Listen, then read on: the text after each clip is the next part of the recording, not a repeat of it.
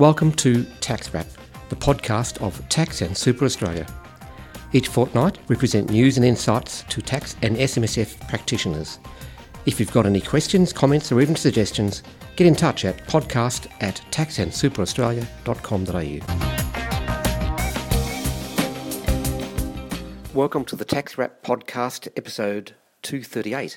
I'm your host, Steve Burnham, and today we speak to Tax and Super Australia's um, tax technical guru, Neville Berthasell, and um, we uh, just had the federal budget handed down uh, last night. I'm speaking to you Wednesday, the 12th of May.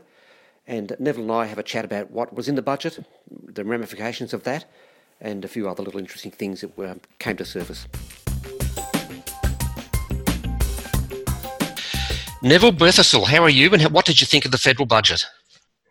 Morning, Steve. Yeah, what an interesting budget it was. So much spending. It made me feel like I was in Bunnings.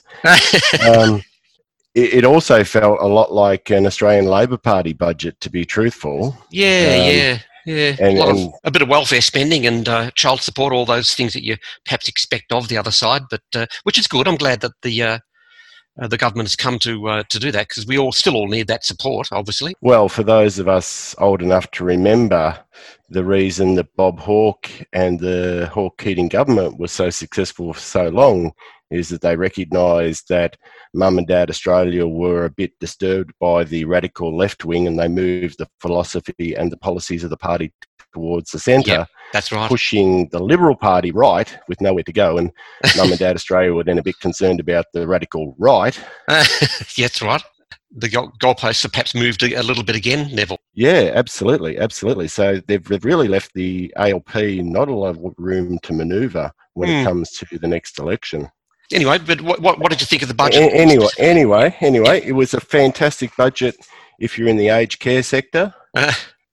Um, some will argue that it didn't go far enough. Uh, I, obviously, one of the the holes in it is that there is more spending on training in the edu- in the aged care sector. Yeah, but that takes a long time to bear fruit. That's right. And and they're screaming out that they need extra people right now. Mm. Um, but and the other side will argue, well, where's the money coming from for all of this? And that seems to be a can that the the government has kicked down the road for a while. Right. But it's certainly a step in the absolute right direction, and the industry, the aged care sector, has needed this assistance for a very, very long time. That's right. And it's good to see that the government has finally recognised that coming out of the Royal Commission yeah, well, hopefully, and and I'm I am of an age where it might might become central to myself in um, not too many years away. So let's hope it all starts to work soon. Yeah, not not too soon, I hope, Steve. No, that's right. what, um, what, else, what else stood out for you? Yeah, the the other thing that stood out, of course, was all the assistance that's been thrown at women. Oh yeah. Um, and, and, of course, the cynical among us would argue, well, the government needed to do something given all the negative issues they've had in that area in recent times, and yeah, they needed yeah. to step up. Yeah. Um, who, who's to say whether the, the, recent events had any say? But I, I, suppose it may have. But the thing is that it was something that needed needed to be addressed anyway. Yeah, the same as the aged care sector. It was something that was desperately needed. Yep. Um, it, it's a shame that it took such intense and difficult circumstances to instigate it, yep. but it's good to see that they did react in that way. I mean, there's, there's again, there'll be people who say it didn't go far enough. One of the things that was pointed out was that the assistance also includes increased funding for childcare.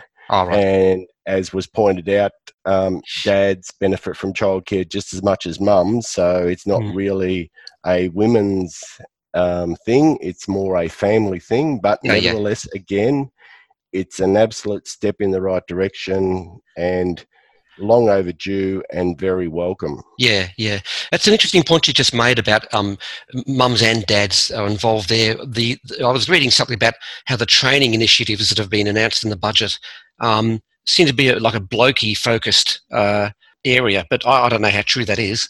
Uh, certainly, that's how it appeared. It was a lot around apprenticeship training, 18 to 25 or something like that age range. Right. Whereas the assistants were women were earlier access to super and things like Mm. that. Yeah, yeah. Okay. Seemed like the other end of the scale. Yeah. Having yeah. said that, having said that, um, there's a lot more women getting into the trades these days, so it Oh, might be absolutely. to make that assumption.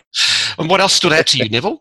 Well, the things that um, our members are probably going to be most interested in, and there wasn't many, um, the government announced personal income tax cuts, but really all they're doing is extending the lower middle income tax offset for another 12 months. Oh, yeah, yeah, that's right. It's not really a tax cut; it's a, not a tax increase. Yeah, e- exactly, exactly. Um, the good thing is, of course, by simply doing that without actually changing the tax rates, all the tax tables and all the rates stay the same. So Ah, yeah, that's true. the, the rates you had for 2021 and the same as 21 22 so we don't have to go back and reinvent the wheel it's Yep. a- it was an easy um, change Yeah, yeah. And another couple of th- measures that were extended, now, which was good news, is the uh, uh, full expensing. Can you say something about that? yes yeah absolutely so the i was going to mention there the full expensing and the temporary loss carryback were both Oh, yeah. extended by 12 months so the, full, the temporary full expensing now goes through to the 30th of june 2023 Right. and the loss carryback goes through now to the 22 23 year. Now, yes, um, on the face of it, that sounds fantastic. Yep. Um, with the temporary full expensing, given that nobody knew until last night it was going to be extended, Yeah. um, I'm thinking that those that needed something and wanted to take advantage of the temporary full expensing have probably already gone out and purchased that asset. Right. Um, and if there are more things they need, the only reason they haven't purchased it is they've run out of money. Oh, right. And therefore, unless they find a pot of gold in the next 12 months, they probably won't be buying too much more anyway. No, so, no. Oh, look, cynical, but Yeah, no, look, occasionally, I- to tell the truth, I was reading, uh, to, to, of all things, a farming magazine, um, and now some farmers were complaining that they may want to order a new tractor or something else, but the manufacturers are having trouble supplying it in time. Um, so, look, you know, you, you never know. Uh, Yeah. Someone might sell their wheat crop and be, have the money to um, go and buy that John Big John Deere that they've had their eye on. But um, yeah, ab- absolutely. There'll be Yeah. winners out of it, no doubt at all. hmm, Um, with the temporary loss carryback, yes, it, it, it means that you've got another tax and income year of if you have losses, you can carry them back. That's great. Yeah. Um, on the negative side, it is assuming that a lot of businesses are going to make continue to make losses into the next financial year, which is unfortunately true. ah, yeah, yeah, that's true. But uh, there again, at least it gives them a helping hand if and when that happens. Yeah, yeah, that's true. And and well, yeah, I wonder how many of, of uh, our members' clients will be in that position, but it's hard to tell. Be good to do a survey on that actually to find out if that's being used or not. Yeah, yeah, Hmm. exactly. Anyway. Exactly. Yeah, yeah. The other major change was the introduction of the patent box. oh, now what is that's right. Well, I don't understand much about that. Tell me, tell us about it. Well, you won't find it under the Christmas tree. Um, it it uh, it the government put it forward like this wonderful new idea they've come up with. However, it's actually been um, around for a very long time, and in the fine print of the documents of the budget, it actually does mention that over 20 other countries have already introduced a patent box. So basically, if you take out a patent on something, you retain that patent in Australia, so it doesn't go to your head office overseas or something like that, and then you make income as a result of that patent, you are eligible for to pay um, tax on that income at a rate as low as seventeen percent. wow. Okay. This is Yeah, just on a patent, not not before even before your. Uh, So, so if you use that patent to generate revenue, then that revenue will be taxed down to seventeen percent. okay. Um, we don't have a lot of other details about it yet, No. but that's basically the crux of how a patent box works. okay. So the the idea is, of course, to retain the knowledge in Australia, see that the the knowledge is developed in Australia, Yep. and and therefore Australia becomes the smarter country. Yeah, yeah. But it's funny when you were just talking about the concept of the patents just then. I just wondered if there was going to be any crossover with the uh, the video game tax offset. There's a digital games yeah. uh, thing which is uh, going to get a lot of uh, pasty uh, teenagers out of the basement, maybe in, inventing exactly. a few things. exactly, I did see that, and yes, yes. Um, the patent box may have application there if yes if one of those pasty teenagers comes up with something new and innovative and and goes out and whacks a patent on it and actually makes some money out of it. Yeah yes. yeah. Um, on a more cynical note you know the patent box is good if you're an innovative com- company. Right. Um, i'm not sure it's going to help the local Jim's mowing franchise that oh, much, and no. or even to that extent the the Great Barrier Reef tour business in Cairns. I don't think it's going to ah. help them too much. So no, no, it, it sounds great on the surface, but it is fairly targeted yeah. maybe targeted more to the big end of town as well. Yeah, it does sound like something that's been in the pipeline for a little while, as you mentioned earlier. Mm. Um, but anyway, that's it's good to get an announcement on it anyway. Um. There was some there was, was some super changes. Well, the SG rate is still going up, which is good to know. Yes, there was. Um, I will leave that for our senior tax counsel John Jeffries to talk about sure. in the webinar he's having. When does that? When is that webinar, Steve? Web, webinar's today, uh, the, Wednesday, the twelfth of May. But so um, people listening to this podcast may have missed it. But if you're listening in um, today, you'll uh, you'll catch it today. But the recording will be available uh, in the future. So um, I'll put a link to that recording in the transcript of this podcast. But yeah, John can speak at length about the super changes. Uh, but they're all there is some good news there. All right, but for tax agents, Neville, anything else that people should pay attention to? Um, the employee share scheme, there was changes in that. So previously, there was a taxing point where on the cessation of employment that has been removed for now. So okay.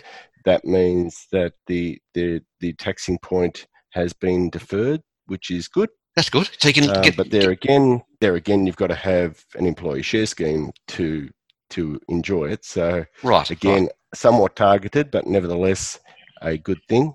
But it's, um, it's, it's, a bit of a motivational thing for employees, and um, hopefully that might ramp up when the economy comes back around. Hopefully, absolutely, absolutely.